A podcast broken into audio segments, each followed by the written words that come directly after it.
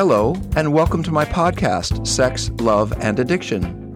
This show was created to provide accurate expert information and support for those seeking insight into the painful realities of cheating and infidelity, sex and porn addiction, as well as the relationship between chronic drug abuse and paired sexual behavior, commonly known as chemsex. I'm your host, Dr. Rob Weiss, a licensed therapist, addiction specialist, sexologist, clinical educator, and author of 10 books on intimacy, addiction, sexuality, and relationship health. This podcast is a forum for discussing sex, love, and addiction in frank, fact based, informative ways. My primary goal is to bring you clear advice, opinions, and feedback from some of the world's most renowned experts in human sexuality, trauma, addiction, mental health, and relationship intimacy. This show is sponsored by Seeking Integrity treatment programs, which are also dedicated to providing expert focused, highly specialized residential treatment for men struggling with sex, porn, and related addictions. You can learn more about Seeking Integrity and my work there at www.seekingintegrity.com. Now let's get started.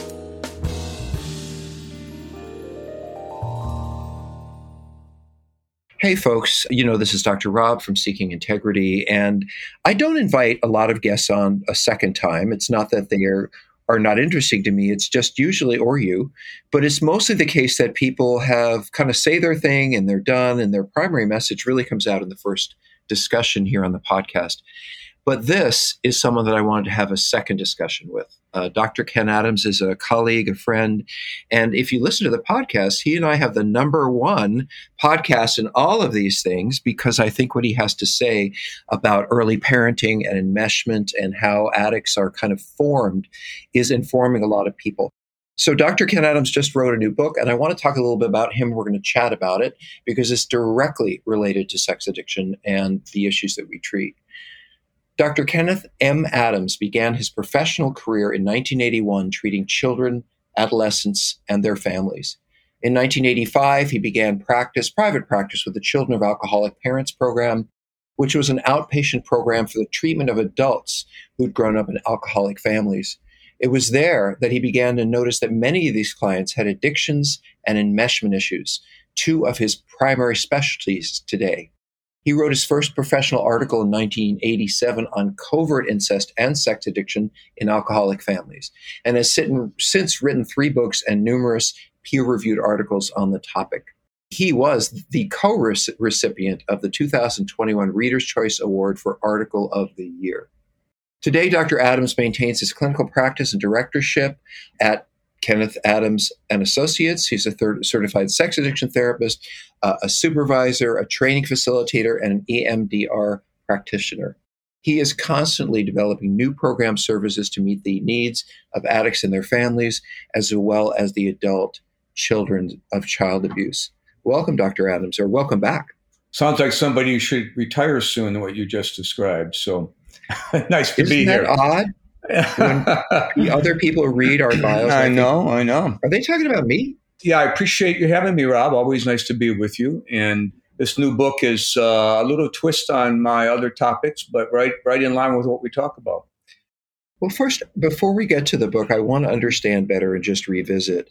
You know, we really are a foundational clinician and author, and I don't say that about everybody, but you've really evolved well, a, an arena of conversation which I completely see in almost every client we have mm. uh, around enmeshment. And you know, Alice Miller back in the day talked about narcissistic parenting, and in books that were hard to read.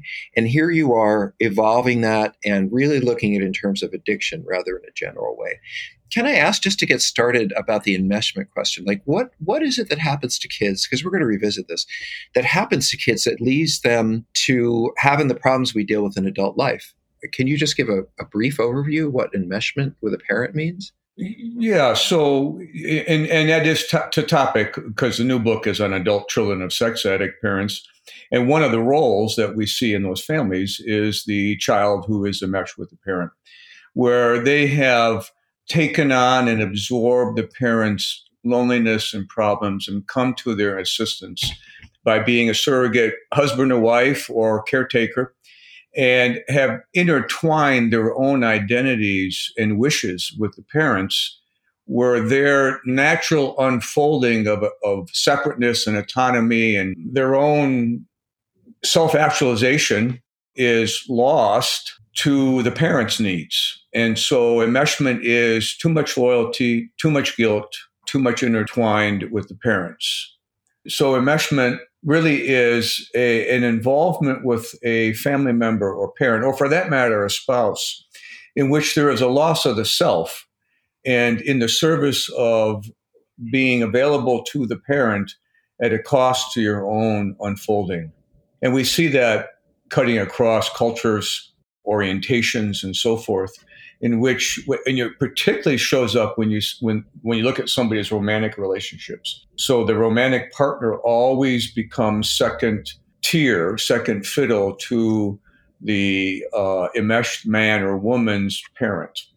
Something tells me this is why you wrote the book Married to Mom. Absolutely. And by the way, folks, he wrote a book called Married to Mom. And I think that has something to do with what you're really talking about. Absolutely. When he's married to mom, also silently seduced. And it talks about this yes. inappropriate bond between parent and child. You know, as a parent, you know, I have a 20 year old son. We were chatting about him earlier. I, I understand the process of letting go. You know, we love our children. We want the best for them. And there's no replacing, you know, I've done a lot of cool things in my life and you know, a lot, lot, of made a lot of contributions, but I have to say that probably none of them have compared to the sense of purpose and love and value I've experienced as a parent. And the truth of the matter is, is there's time for that to sort of end, and for that young man or young woman to move out on their own. And it's the parent's job to take the loss. It is not the adult child's job to comfort the parent in their grief.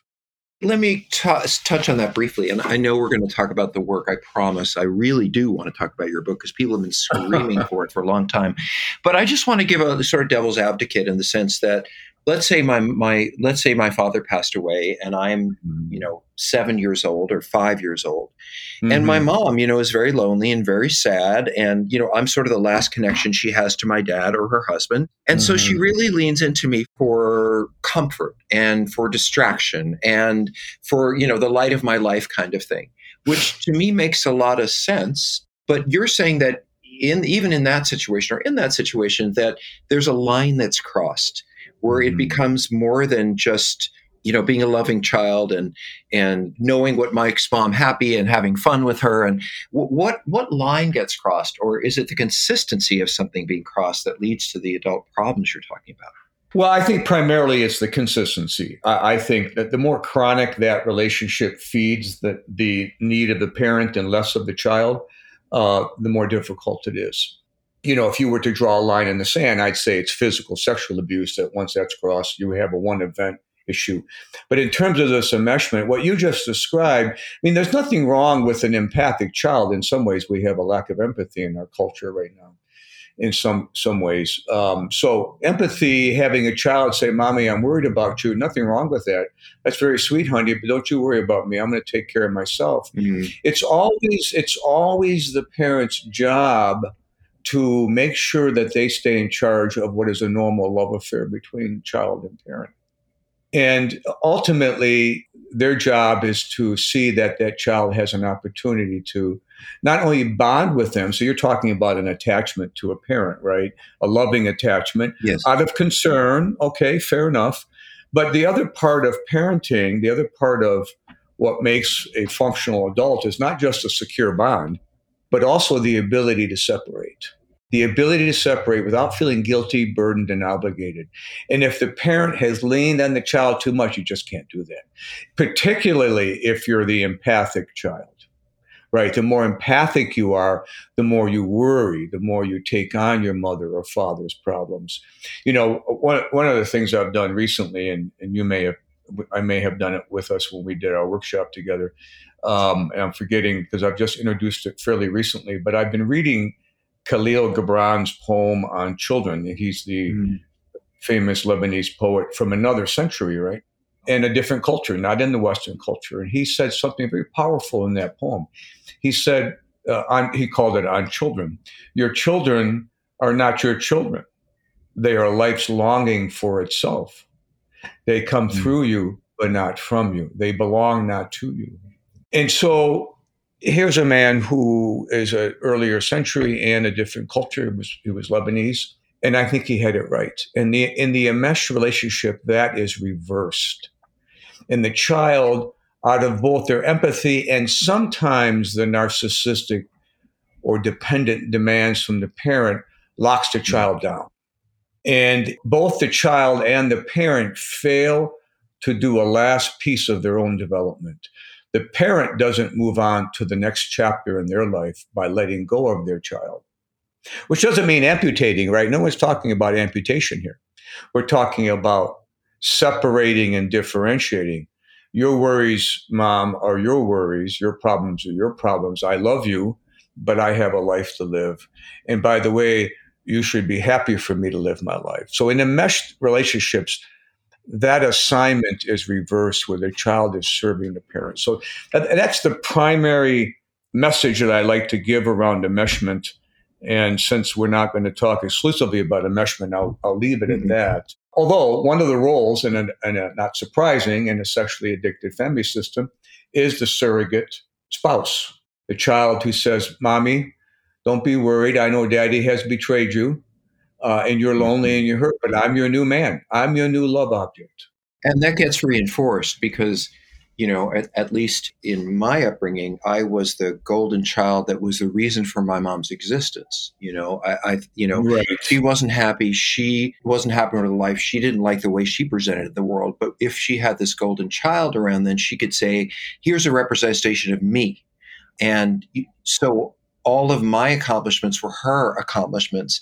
And also, mm-hmm. I think mm-hmm. there are some, uh, just to mention it, I've heard clients, and you've talked about this, they hear from their mother or their father, you know, let me tell you all the problems in my marriage.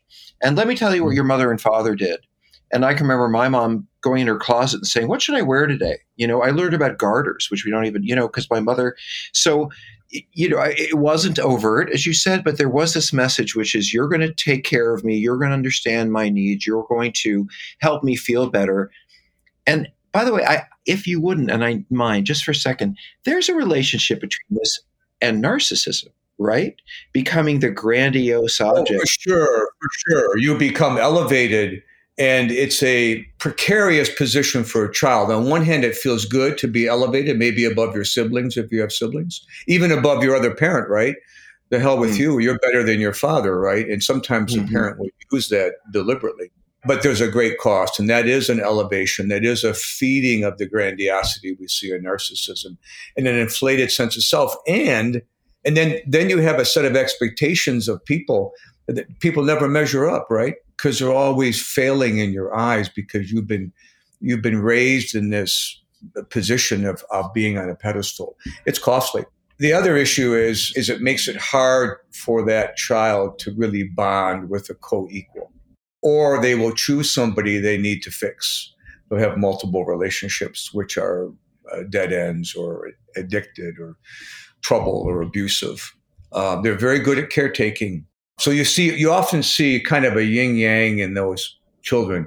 You see a narcissism, but you also see a codependent, what we used to call codependency, a caretaking, right? And then, as you've pointed out in some of your work, sort of loving and caring for others isn't pathological by any means. But in, in this case, if it becomes the primary way that you bond, you've got to be very careful who you choose to bond with. I think you're explaining why, and I'll stop with all of this in a second, but um, I think, you know, I was married, I was in a heterosexual marriage for a number of years, and then I came out in my 20s, and I've been living with men, involved with men ever since. By the way, my anniversary was yesterday, Again, 22 years together.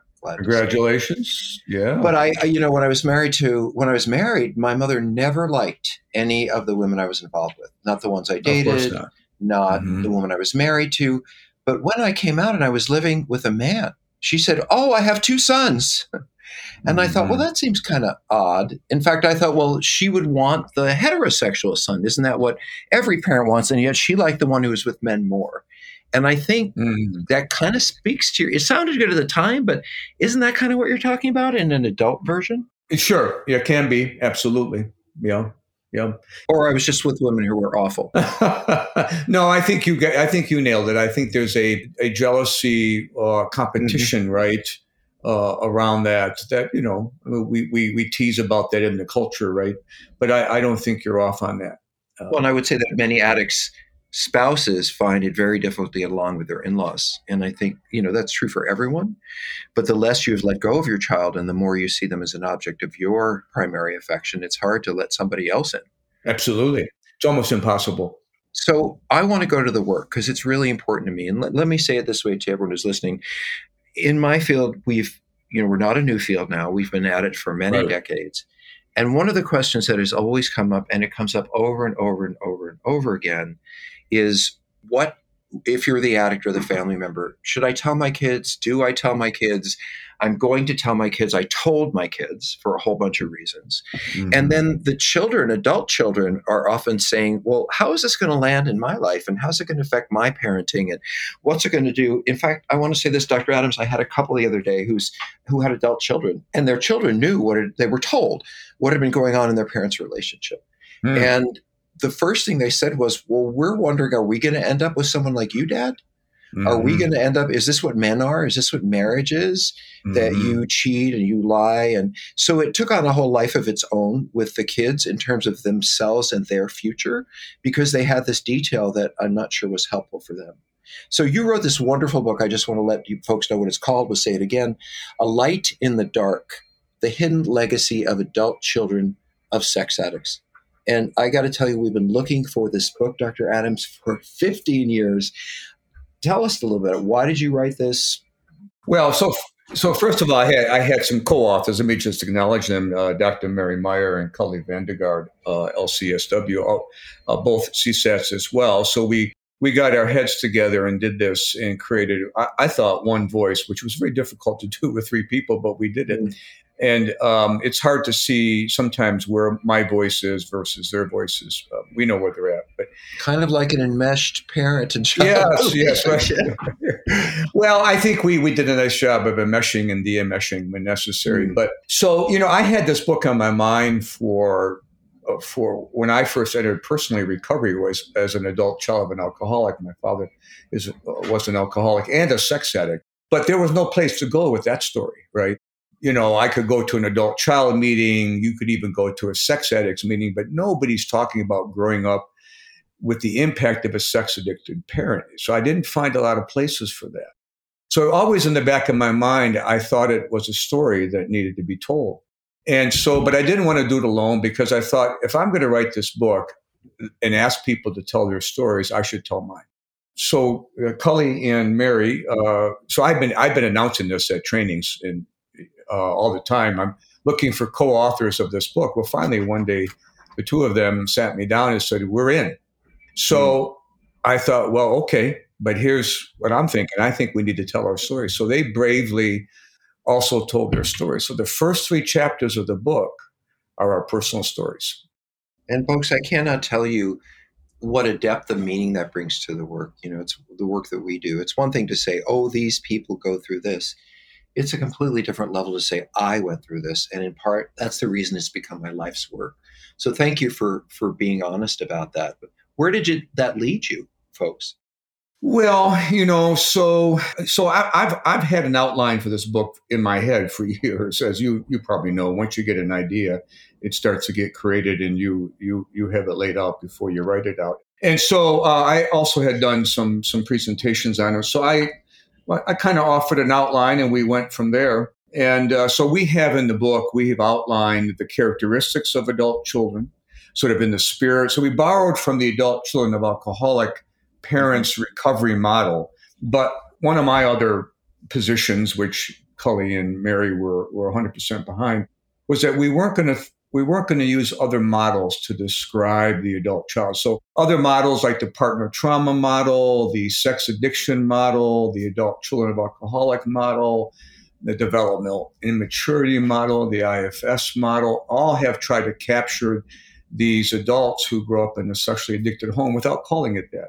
And you know as well as I do, Rob, that, that one of the one of the gifts of recovery is that you get you get to feel identified and people often talk about these labels as confining and pathological but the truth is when you get the right label you get the right narrative and you get to tell your story. Yes. right? And you get to say oh yeah that's me. Right? And then that person also is sharing a story that's me. So having the right narrative is critical. So these adult children who grew up as sexually addicted parents, and I'll give you a few characteristics of those families, which won't be won't be a surprise to you, is that finally someone's telling my story. And it's not being hidden underneath another umbrella, right? Even though the adult child shares similar experiences as the partner or a spouse to a sex addict, they're not the same. And mm-hmm. uh, we often talk about partner sensitive models. This is this is an adult child of a sex addict sensitive book. It only looks at the experience through adult children. We are not looking at the experience through the sex addict's eyes. We are not looking at it through the adult for through the partner's eyes. This is sensitive to adult children sex addicts who have grown up in these family systems of secrecy, duplicity, subtle and not so subtle messages about sexuality, uh, witnessing inappropriate behavior, absence of normal modeling, avoidance of sexual discussion, or thinking that somehow if we talk about sex, it gives permission to our kids. This whole idea that sex education is permissive giving is really uh, an idea that to be retired. Well, I just want to say about that we want to educate our children about drugs but we don't think that's going to make them use them more. educating our kids about sex makes us think they're going to have it. So I know just to say it, none of that makes any sense. But please, continue. no, it doesn't. Well, so you know, so you see these duplicit sort of value systems in in sexually addicted families. So the family might have a sort of moral rigid code, right? And and so sexuality becomes uh, avoidant and shameful. While by the way, over here on the side, we're doing something secret, right? Uh, daddy's doing something secret, mommy's doing something secret, or daddy and daddy or mom, or they're doing it together. Right. And and so there's and the kids. So I have some survey results, which won't be a big surprise to you, but the kids know what's going on. And the yeah. and, you know, and so I wanted, and I really wanted to test this. So I created a survey data. I give it a few questions. I have almost 100 responses by now, and I'm hoping for more. But no surprise that the kids all, all the adult children that I surveyed, 100% of them said I was negatively impacted by what my parent, my sexually addicted parent did. And 88% of them, think about this now, was aware or witnessed their parents' sexually addictive behavior. Almost nine out of 10 respondents said, Oh, I knew what was going on. I knew what was going on. Does that mean that they saw something or they heard something? No. So here, here's the other thing. So when I asked the question, did you witness any of mm-hmm. your parents fighting? There was a lower response rate, about 60%. So that meant there was a portion of that sample that did not witness it, but knew it.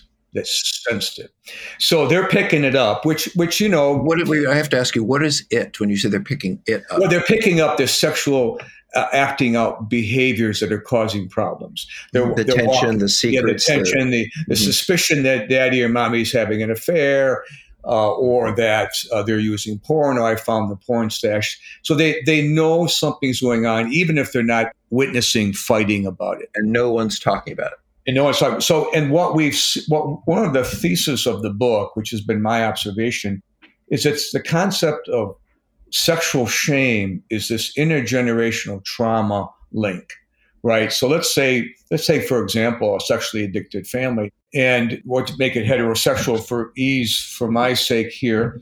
So the father's acting out will make it him the addict and the, and the mother mm-hmm. uh, is trying to cover it up and she's reacting and he's having affairs.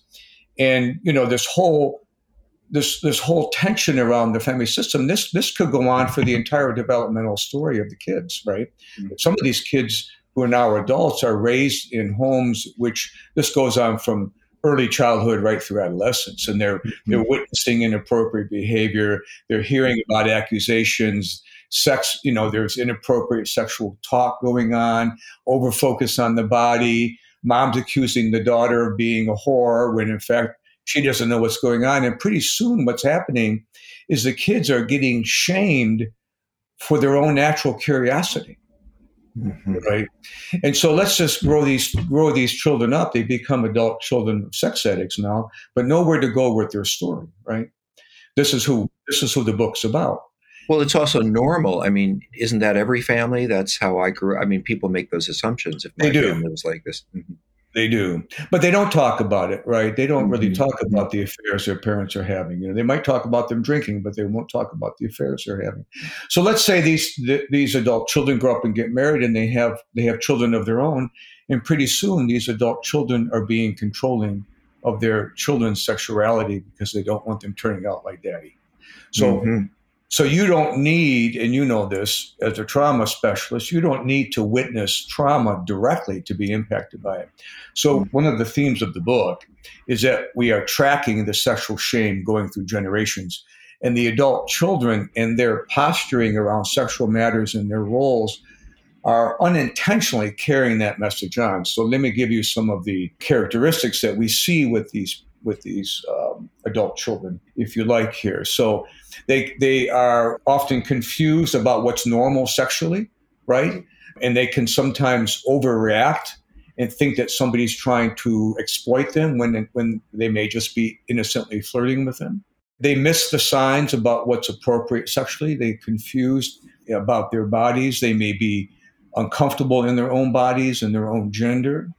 They may be uncomfortable with physical touch they may have extremes in their sexual attitudes, either too permissive, you know, with no moral compass, or they may be the other extreme, over moralizing sexuality at a cost of being playful, for example.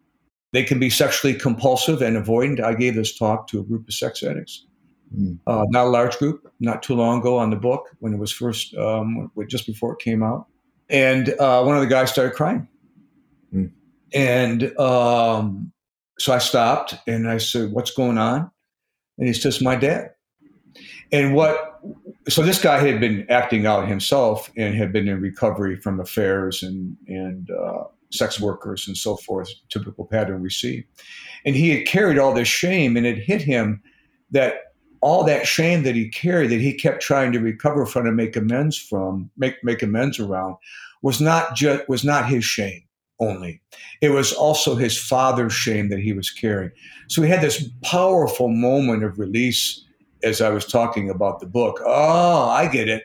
Some of the shame is not mine. Some of it is. What does that mean exactly? Well, that means that I would picked up the shame that was embedded in my family where I had to feel bad about what was natural and curious to me before I even got started doing what I wanted to do or felt compelled to do sexually. So I already had a sense of shame before my behavior became addictive. Mm-hmm. So there's two sources of shame then, right? And we know this that sex addicts have shame and guilt and regret. We hope they do have to some of it because of their mm-hmm. behavior and the injury they cause to themselves and others. But now we're we're reporting here with the adult children that there's a there's an underlying burden of shame that's not theirs to carry. They may be drawn to uh, be hypervigilant or unaware of the role of safety, trust, and place. So they're very confused about, you know, is this is this person wanting to flirt with me or what, what's mm-hmm. going on mm-hmm. here, right? They may mm-hmm. overcommit to those and try to fix those who hurt them emotionally and sexually. They may have difficulty sharing their vulnerability and trusting in intimate relationships. And often not surprising, adult children declare loyalties to their families of origin uh, in an effort to try to fix them. They allow their parents to burden them with their loneliness, be there for their comfort, stabilize them emotionally, almost always at a high cost to their intimate partnerships. You know, I want to weigh in for just a moment because I had a friend. I have a, a friend, truly, who I was sitting with, and he was saying how angry he was at his dad how he was acting, how he was living, all of this stuff. And I said, well, Why are you so angry? And he said, Because he's been having an affair for years. And mom mm-hmm. keeps telling me about it. And I have to tell you, it makes me so mad. And every time she tells me about it, I'm just furious. How do I get away from this anger I have at my dad? Because, you know, I don't know how to stop being angry and he's my father. I want to love him. And of course, my first thought was stop talking to your mom. But to mm-hmm. me, when as you're talking, I'm thinking that kind of dynamic where I'm so loyal to mom, the enmeshed parent, that I start turning on the other parent in their on their behalf. And I can't even see I lose my relationship with my dad, let's say, because I'm now seeing him through her eyes rather than his eyes. Well, also also what you're pointing to, if I could interrupt for a moment, is that he, the the adult child doesn't get get to have a separate anger. He has to take on the anger of his mother which is not good for him. He needs his own separate protest to his father. Say, look at, oh man, you should have never done this, and you betrayed me too. And I want you to know that I'm hurt and angry by this, and I needed a different model. Never mind, mom. That's for you and she to work out. So what right. happens when, when that's what happens when the mother burdens the child, uh, the adult child, with their or anger. Father, by the way, you want to say or, or father, of course, of course because we have we have uh, people who respond to the surveys where the where the mothers mm-hmm. were also sexually addicted is that it, it gets confusing i have to carry mother's anger so now i'm going to protect dad which makes mother more angry so mm-hmm. that's part of it and you know interestingly enough and this won't be a surprise to you 62% of our sample when i asked this question i was encouraged by my other parent meaning the, the spouse to find fault or mistrust my parent with the sexually addictive behavior. Mm-hmm. So over six out of 10, and 74% of them reported I felt like the emotional caretaker of my other parents. And 78% reported I had continued to try to fix my family. And another large percentage, 62%, felt like they were caught in a tug of war. So this survey data that I'm starting to pick up, which is still in is still I'm still working on, is really validating what you're what we're talking about here. I, I thought maybe what we do, uh, if you're willing, is talk briefly about recovery, so that people have yes. some idea that uh, how they can get out of this. Because you're bringing up an important point here, right? What do I do with my dad? My anger at my dad. May I ask? I have one question before we do that because sure. this is the one I hear the most often, and I don't have an answer for this. So.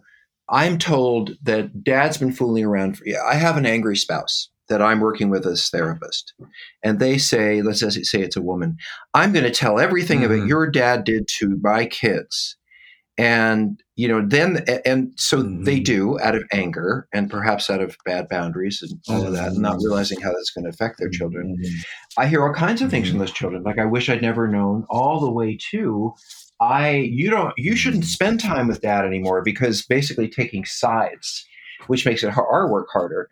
So my question really is, and I know we're going to go into the rest of it, is if I, and I'll take it for me, if I'm working with a sex addict and who's saying my wife wants the, me to tell the kids, or she or he wants to tell the kids, or there's this whole movement toward, you know, keep the kids involved and let them know what's going on, and you know, let you know, all of that.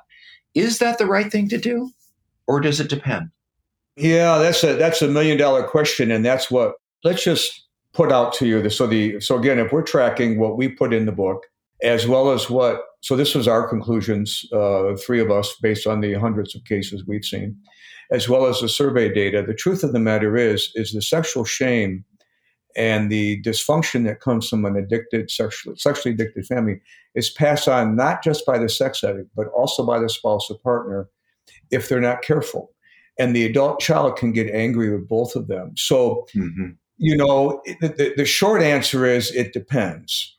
And some of the some of the respondents in my survey said, I didn't want to know about this stuff. Mm-hmm. Or I didn't want to know about it in the way that it came to me, you know. Mm-hmm. So I think ultimately my wiser part says it should be on the addict to tell the children mm. uh, what's going on and it, it certainly, um, I think, weaponizing disclosure of secrets to children mm-hmm. should be should be completely off the table. Nobody gains from that, and the mm-hmm. the risk if a partner or a spouse weapon. So that's what they do. They weaponize the secrets against mm-hmm. the addict. Is that the adult child will turn on the spouse, and you don't want that. So, so I would say that that is a clear recommendation. Stop weaponizing the disclosure. I would treat it carefully and I would start off conservatively. I don't mean politically, but just conservatively. Listen, dad and mom are fighting. Dad says, look at, right. you know, I've done some things that were hurtful. Uh, I'll mm-hmm. answer some questions if you have them. And as we get older, I'll answer more. But I think the, I think the story has to be delivered sensitively based on the kids' ages and so forth. But remember, most of these kids know. Mm-hmm. Most of them know, and and it and they they need to be able to talk about it. So we can't avoid that either, right? right? We can't be so cautious about what happens if we bring this up that we don't want to invalidate their reality. No, exactly. So there is a need there is a need to talk about it, but I think it has to be done carefully, ideally led by the addict as a as taking responsibility. But the weaponizing of disclosure has to be taken off the models of treatment right away. That's the one thing. That's the one thing that's coming out of the data, and the one thing we concluded in our book.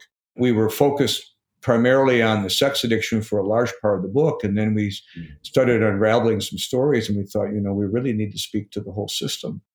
And the other thing we want to say here, Rob, is that, you know, this is one of my conclusions. I, I think the amends process from the addict to the children, and for that matter, to the spouse, I think it has to be an ongoing deal. I hmm. think this idea that I'm I'm doing a living amends can be a cop out. And so if I if I'm a sex addict and I burden my children with infidelity, witnessing or hearing about it, and they've seen that I've hurt my spouse or partner, and now they're 25 or 26 years old and i see them dating somebody who's trouble i owe them an amends i say mm. look at i see you having some trouble i'm sorry i burdened you with my story and now i mm. see it playing out to you and i have to say mm. once again that that shouldn't have happened I, one of the conclusions that i'm reaching that i'm going to put into my keynote at the symposium is that it is that amends has to be an, uh, a living document mm-hmm. especially for the children. At, at, critical stages as a parent, your parenting is not over just because you've entered recovery.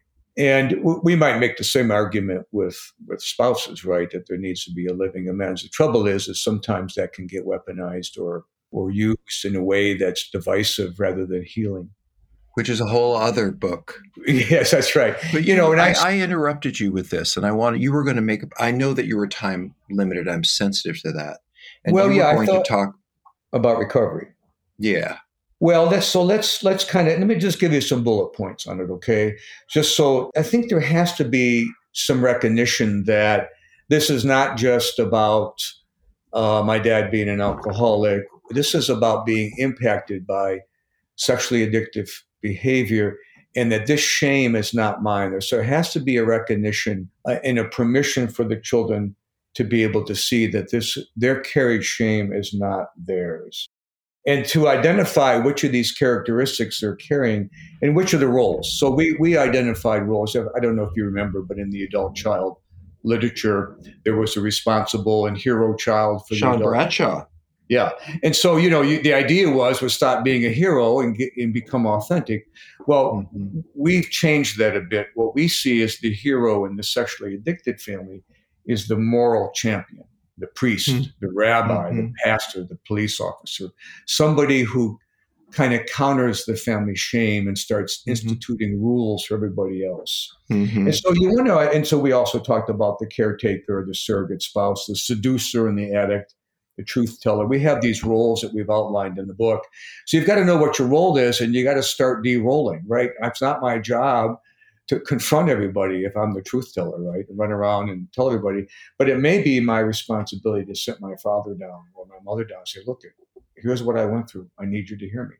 Mm-hmm. So, and, and that's part of releasing the shame. Not surprising, a lot of these adult children will become addicts themselves, so they got to face their own addiction. Mm-hmm. They have to grieve the losses. The truth of the matter is, once they start recovery, some of the people in the family do not follow, and you we see mm-hmm. this all the time, right? Is that when a system closes up, yes, can leave the person out. Who, That's right, and oftentimes mm-hmm. the people who have been complaining about the sex addict parent will turn will turn on you if you start telling the truth. Mm-hmm. And so you need to be prepared for loss because you're going to have to choose the integrity of your own self in your commitment to your life and your own partner from the loyalty and the enmeshment in this system. Often the system will turn on you, sadly. Now, it isn't always the case, but you, you, you want to be prepared for that. You need to have a new set of values. What are my love values? It's okay to play sexually. I don't have to marry the first person I have sex with. Or, you know, what what are what are your what are your values? Right. You know, and how so you need to that's really critical in the adult children and sex addict journey reclaiming myself finding out who i am and reclaiming finding out finding than, out mm-hmm. before mm-hmm. reclaiming that's right mm-hmm. declaring mm-hmm. who you are mm-hmm. and then clearly and i'm, I'm going to end here with this uh, two things go slow in dating right rush, oh rush it man you're, you're you're you've got the wrong template if you're an adult child of a sex addict slow right. it up uh, not at a snail's pace but slow it up, vet the person, vet your mm-hmm. own, and and then learn to manage your interactions with your family differently. If your mother wants to complain about your sex addict father, look, at mom, I'm not available. You guys have to work this out. How's the weather out there? Right? You got to learn. You've got to learn to change the topics. So those are the general outlines. A lot more to be revealed. You can find it in the book, A Light in the Dark. Yeah, I wanted to actually say that Dr. Adams' book is called, and and colleagues, is called "A Light in the Dark: The Hidden Legacy of Adult Children of Sex Addicts." Something that they've needed, clinicians have needed, and Dr. Adams, you know, as always, I'm so so grateful for your work. The book was just released on Amazon. It is out and available to anyone everywhere. I think it applies to both therapists and to the general public. It does. Yep. Yep. Absolutely. I, I, would well, I would say that remember that it's critical. As good as your as good as your therapist is at their model, it's important that they see you through the eyes of the narrative that makes sense to you. Mm-hmm. And so, if if they haven't read the book and they want to use their model that they love a lot in their treatment, that's not a bad thing, but it may not get the job done if they're not familiar with the with the lens that we're talking about.